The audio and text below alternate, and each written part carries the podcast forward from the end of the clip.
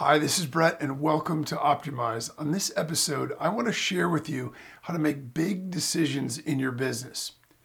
So, the big question is how are entrepreneurs like us, who have too much to do and too little time, able to build both the business and the life of our dreams? That's the question, and on this podcast, we'll explore the journey to the answer. My name is Brett Ingram, and welcome to Optimize. Okay, so back when I was getting started in my current business, the main business model or the main product thing that we were kind of selling was done for you services. And it was really profitable and it was doing really well. The problem is, it was a tremendous amount of work. So even though I had some help and even though I had gotten other people, to assist me doing the done for you services. The problem that I had is that I was working a ridiculous schedule because in order to be able to fulfill all the orders and at the same time come up with new things to be able to offer, it was a tremendous amount of work. I mean, I was probably doing 12, 14, sometimes 16 hour days. And I realized that even though it was profitable, there's no way that I could maintain that. There's no way that I could continue to provide that without running myself into the absolute ground. So I had to make a decision. What could I do? What could I change in order to make it go? And so one of the ideas that I had thought of at the time was if I focused more on the software side of things and less on the implementation side of things, I'd be able to actually create a healthier business model with a little bit more work life balance. The problem is, it was a little bit scary and a little bit nerve wracking because if I move, right, from doing what I'm doing that I know works, that I've already gotten to a point of profitability, and that I could just keep doing into something brand new, how do I know whether or not it's going to be successful? And if it's not, I'm sort of turning my back on the thing that was working. So it was really stressful. And I wasn't really sure what I should do. And I think I was, I don't know if I was listening to the radio, but I had heard uh, somebody ask, and I believe it was Warren Buffett. I don't want to give the wrong person credit for this. Maybe it was somebody else, but I think somebody had asked him, What do you do when you're about to make a big investment?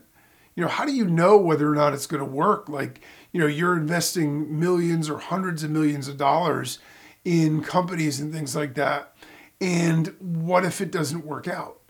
And he said, Well, I follow the same process every time. And it's exactly like this. What I do is I ask myself, what's the worst possible thing that could happen? Right? If I want to if I want to make the deal, if I want to do what I'm going to do, what's the worst possible outcome that could potentially happen? And then I think about that and I say, if that were to happen, could I accept that? Could I live with it? you know, would I be able to sustain that and and absorb it and keep moving on? And if the answer is yes, then I do it. And the minute that I make the decision to do it, I don't look back. I don't I don't worry about what could have been. I don't think about what you know might have been.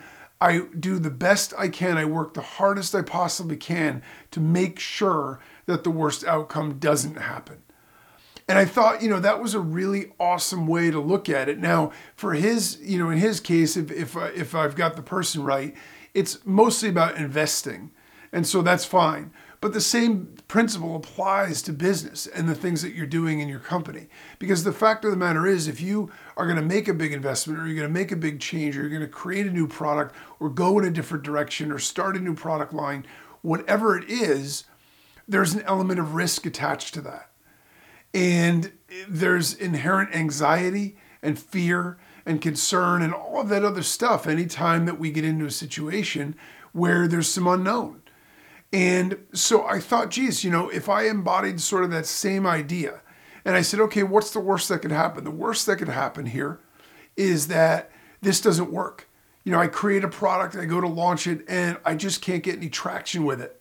You know, so if that happens, I'm going to be out some money that I invested. I'm going to be out the time that I took. But if that were to happen, I could still always go back. You know, I would have sacrificed something. I would have, you know, lost a lot of profit along the way, but I could survive it. I could go back to the other thing that I was doing and sort of lick my wounds and figure out what to do next. But if I didn't do it, The problem is, I already knew what I had, and it was nonstop work. And I was never going to be in a situation where I could feel like I could break free from what I needed to do to do the things that I wanted to do. So to me, it ended up being a risk that was worth taking. And so obviously, I ended up going in that direction and I was able to make it work. You know, and so that was a really valuable way or a valuable lens to look at things through. So any big decision that you have in your business, the best way to decide whether or not you want to do it is first off, I mean, what's the possible outcome, right? I mean, if it isn't something that's going to be worth risk, then it isn't worth doing to begin with. But if you say, well, geez, you know, the outcome that I could get from this could be really, you know, life changing or it could be a really big deal for the business or for the company or for me personally, then it's something you want to take advantage of. But then what you need to do is assess the other side. You know, as entrepreneurs, we tend to be optimists. We tend to look at all the positive and focus on what could be and the potential. But it's important to have, a, you know, a, a dose of realism in there and a dose of skepticism in there too. And just say, okay, so now let me look at the flip side. What's the worst thing that could happen? You know, if I if I go all in on this and I'm going to do this, what is the worst possible scenario that can happen? And if that were to happen, could I live with it? And if the answer is no, then it's probably not the right move to make. You probably need to find some sort of a hybrid or some other avenue to go down without doing it because otherwise, the minute that you make the decision, you're going to be completely stressed out. And there is obviously the possibility of the worst thing happening. So if you can't sustain that, if you can't absorb that, it's not worth doing. But if you can, you can always build a backup plan. And then the minute that you've you've become decisive, the minute that you've you've flipped the switch, the minute that you've said, yes, I'm in on this, I'm going with this, I'm going to do this, that's when you want to not look back and you want to work your tail off to make sure that the worst scenario doesn't happen and that you're in a situation where no matter, you know, no matter what the case is, you have the highest probability of success because you're pouring as much into that as you possibly can. You know, I um, had dabbled at one point and, and was sort of considering going more into sort of the informational side or the training side of the digital marketing industry as opposed to the actual software. And, you know, again, I, I wasn't really at, a, at an absolute crossroads where it was one or the other, but I had to decide in terms of every time I'm going to create a new product, what do I want that product to be? You know, and what am I willing to put into it in order to make this thing go? And I had created a course um, that I really spent a lot of time. You know, I, I, I spent months putting together all the information, and I created this really elaborate course, and it was and it was a high ticket product, and I was excited to be able to launch it because I thought, geez, you know, if what if if my informational products can strike a chord, and if people want to get coaching and learn and do all those things for me, then I could expand my business into this whole other realm. And, you know, I, I did what I believed was right, but I also ran into a situation where there were market forces that were outside my control, where the industry side that I was working on sort of imploded. And so it was the perfect storm with timing where it didn't really work out. And when I went to launch it, you know, the people that were interested in in in the product actually really liked it. The problem was the demand was so low because of the way the industry industry was was trending that you know that for me ended up being you know something that I did that didn't work out you know and I had put a lot into that also and I had sacrificed all the other things I could do you know as a business owner one of the biggest challenges one of the biggest costs right that we endure and that we have to absorb is is the opportunity cost you know, you may have a chance to do something that doesn't financially cost you a lot. And that's fine. That makes the decision easier to make.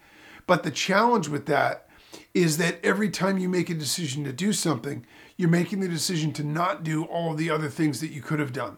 And so if you are, you know, creating a new product or you're doing a, you know, a, a new marketing um, new marketing plan or new marketing channel.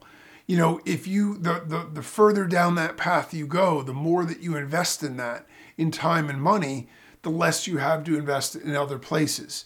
And so it's always an opportunity cost. It's always something that you are, you know, forsaking in order to focus on something else. And so it's important to consider that in the grand scheme of things. And it's important to consider, you know, what your other opportunities or possibilities are every time that you're going to make a big decision for your company. But for me, that's been sort of a real, um, you know, foundational groundwork that I can use as a decision making process. And hopefully it'll be the same thing for you. So, you know, just to just to recap it for any big decision that you're going to be making, you know, you want to evaluate sure what the potential is, but also what the worst case scenario would be if it absolutely crashes and burns. And then you want to figure out is that something that you could live with? You know, is the risk versus return worth it?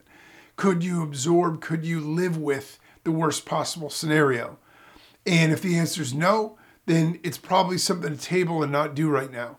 If the answer is yes, then go forward with it and the minute that you decide to go forward with it, put everything you've got into making it be as good as it can be and avoiding the worst possible scenario. And if you and if you run with that sort of methodology, um, it really helps get clarity and it really helps bring focus to all of your decision making and take a little bit of that anxiety, take a little bit of that uncertainty and that fear out of the equation. So, as always, until next time, no matter what it is that you want out of your business and your life, don't compromise, optimize.